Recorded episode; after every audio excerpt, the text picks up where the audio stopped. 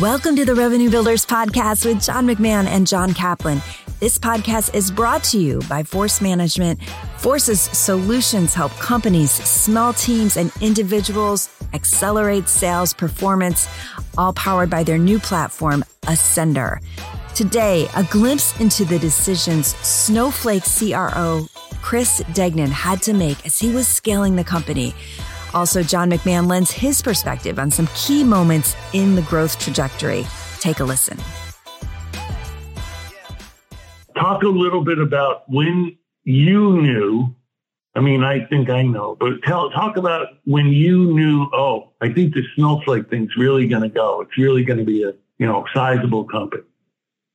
Well, you know, because John, I think you and I talked about this. It's like you know when we were just having these, you know, and and they were wonderful customers, and they are wonderful customers to this day. But the the online gaming and and you know tech companies, there I can't just sell to them. And I think when honestly, when um, Capital One leaned into us, you know, and in a material way, I was like, okay, we got something and and it was a lot of work because they wanted us to do more engineering work than and they they changed they actually forced us to change our philosophy as a company on how we were going to do things.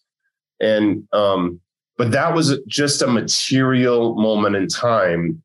And then you know what what i think the the the the the, the headwind that we kind of you know or sorry the tailwind that we we kind of took advantage of um, was the um, the fact that everyone. We, I think we were surprised at how fast all these companies were going to move to the cloud.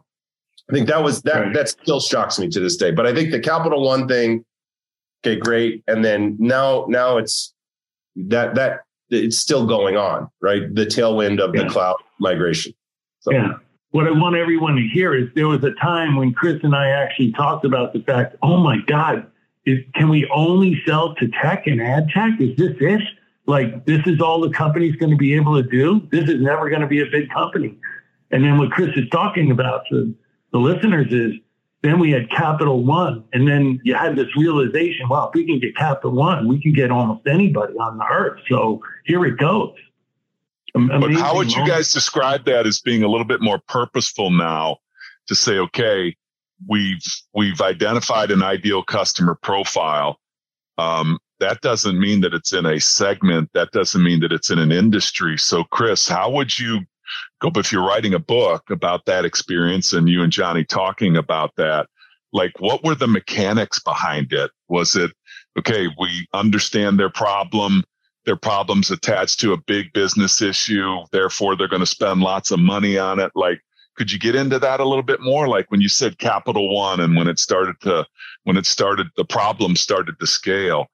What mechanically did you do and what advice could you give about people that are in this state? They have some good users, some good companies, and they're trying to, they're trying to go after a larger addressable market. Does that make sense? Yeah, so I, I, mean, I Are think talking about scaling, John. Scaling, scale. Yeah, but scaling around that fundamental question of holy smokes, is there anybody else that can use this? And like, what did you do about that? Like, okay, there was a fundamental right. question, and then you went out and did something, found out, yeah, there's a whole heck of a lot of people. So I'd like to know the mechanics of that a little bit more.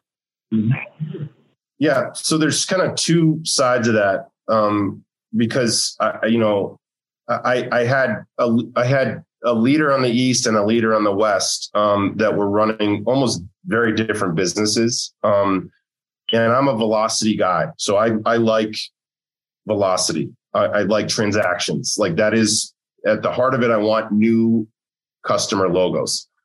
Um, the guy on the East, he got starry eyed with, you know, large, large enterprise and he only wanted to sell the large enterprise. And I think, you know, you can't do one or the other. You have to do both. And I think that's that's the lesson I learned is like, dude, the large enterprise is wonderful, but they'll they'll they'll surprise you in the upside one quarter and then they'll surprise you on the downside in a material way the next quarter. So if you build a business on just on the large enterprise, you're screwed. And to this day, my largest market is in the West because we opened up the, the, the most amount of logos in the West. So that just getting new logos matters. And, I, and anyone who tells me they're just going to sell the large enterprise, I, as a as a salesperson, I I would have zero interest in in selling to just just the large enterprise. I think I think what what Capital One, you know, the the the, the pain associated with Capital One is they had made they had publicly made an announcement that they were they were going to vacate their data centers by you know a certain period of time. They didn't want to have any data centers, and they want to be a, they, they're an innovative company. They don't want to just be a financial company. They in fact they have a software product they built to uh, you know to integrate with Snowflake. So they're creating software company now, and um, they um, but but I think you know that's when we saw like okay, like the the competition can't help them vacate the de- data center, aka mm. Teradata. Mm. Snowflake can, and that's when we started to say, wow. Okay, now we're now we actually have the first customer that's moved off of Teradata. Now let's take let's go after every Teradata customer. And that was kind of like, go. And and and you felt that and you're like, okay, that's when you kind of pivot and you're saying, okay, we were just selling to people already in the cloud. Now we're saying, okay, now we have a referenceable customer who's moved yeah. off of Teradata. Let's go after them. That and that that was really it. So and then what about okay, so now the addressable marketplace just exploded, right? The size of the addressable marketplace now, Johnny, if you're comfortable taking the conversation into scale, some and some people mm-hmm. do this. They're they're you know it's like at the buffet table. Your eyes get a little bit bigger, and you, it's really the mechanics behind it is putting the right people in the right locations in the you know doing the right things and how do you balance it with not getting over your skis so talk a little bit about that okay market addressable market just all of a sudden massively opens up and now I can imagine the board members and everybody involved is saying, let's go, Chris, let's go get like it should have been yesterday. How did you scale it? Well, I mean, I mean, McMahon could, could tell you. So, I, I mean, I, I, I, um, I, I very much built a commercial sales organization, high velocity sales. That is what I built. And, um, and I, I loved that business. And I clearly remember, you know, uh, at I get it, I get it. I'm we're remodeling our house, and I'm just living at my in-laws' house, and I get a text from from John McMahon at, at three in the morning, my, my West Coast time. He's he's up at six a.m. and he says, "Hey, um, call me when you get up." And I'm like, of course, when I get that text message, you know, I'm thinking, oh, I'm getting fired. Like, I don't know what's going on, but I'm like, I'm in trouble. and uh, so at, at 6 a.m. my time, I call, um, you know, uh, John, and, and he says, you got a new boss. You got a new boss, and it's Frank Slootman. And and and I'm like, oh my god. And I, you know, so we go through all that transition. And the first thing that Frank said was, you know, dude, you can't sell to the large enterprise the same way you're selling to the, you know, the small, medium business. It's just not, that doesn't work. And so, you know, we, you know, within three to four months, we ripped the band-aid off and I reorganized in the middle of a fiscal year, uh, reorganized the sales team to be more deliberate about how we went after the large enterprise. And that, that took, we, we screwed it up um, the first time, and um, we, you know, that's now matured into kind of what we call our vertical sales. Um, but I think you kind of ha- always have to evaluate uh, what's working and what's not. And so, you know, I went from creating a majors organization to now having a vertical sales motion um, in the large enterprise, and that's that's working really, really, really well. And so I think you know where where again Frank was really helpful was helping me understand how to scale. And and you know, to McMahon's point, I wasn't married to any one thing. I was like, okay, if you say so and you think this is the right thing, I'll do it. And and that's kind of you know the the the growth that I had to go through was saying because what worked before doesn't mean it's going to work forever. And there's still the the velocity business that's super strategic and important because market share matters, but but getting the large enterprise matters in a material way. And now we're rolling that out globally as well. So, so Johnny, what an incredible inflection point. So you've got this relationship with Chris. He's uh, got the right attitude. He's adaptable. He is uh, all these things. That was your word. Now you're calling him and saying, Hey, you got a new boss without giving away the, you know, secrets around the kitchen table. Um, I imagine people want to come in and this is the, this is the, sometimes the mistake people make.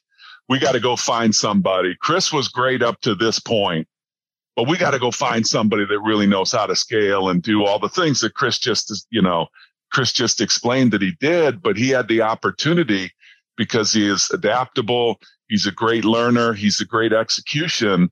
Can you talk a little bit about that? About how sometimes people make mistakes and just they try they'll throw away all this great experience that Chris has to go try to find somebody and then bring them into a culture and then talk a little bit about some of the thinking about that because I, I I hear that every single day. I think Chris said it. I mean, he he wasn't married to any one idea. He was going to listen to what people had to say, and if they thought that they knew better than he was, he was willing to go out and try it, see if it worked. And that's uh, going back to his coachability and his adaptability. You got to give him a lot of credit for that. So How do you balance it, Johnny? How do you balance it? I love that. I, I understand what ideas. You have to constantly be what I call a student of the game. You got to yeah. figure out is this game changing? But dude, you know, do I you're sitting on the board. You're sitting on the board. We understand what Chris's attributes are of like, hey, I'm a great learner. I've proved that I'm adaptable. I got a 90 day mentality and I've also proven that I can be strategic as well. Somebody comes yeah. in, they're like, yeah, I'm going to bring in my own team. Like you're a board well, member. That yeah. does happen. But, uh, but so you got to give Frank a lot of credit for yeah. giving Chris an opportunity to prove himself. Yeah. So first figure out what you got, what's in the kitchen before you just bring something new because you guys see people make these mistakes, man. They, and they don't understand the culture that you're going into. They don't understand what was built and how it was built. They're the pressure to, and uh, just listen up as you're out there thinking about bringing people into your company. Like I have seen people that have gone and even done the job somewhere else and they want to bring that mentality because they've done it somewhere else doesn't mean that you're going to be successful in the environment that you're going into. So hats off to you guys, Johnny and Chris and Slootman and everybody for figuring out what was in the kitchen first before you started to decided to remodel. That's pretty powerful. Thanks for listening. Be sure to check out the full episode with Chris Degnan, linked in the show notes. Make it a great week.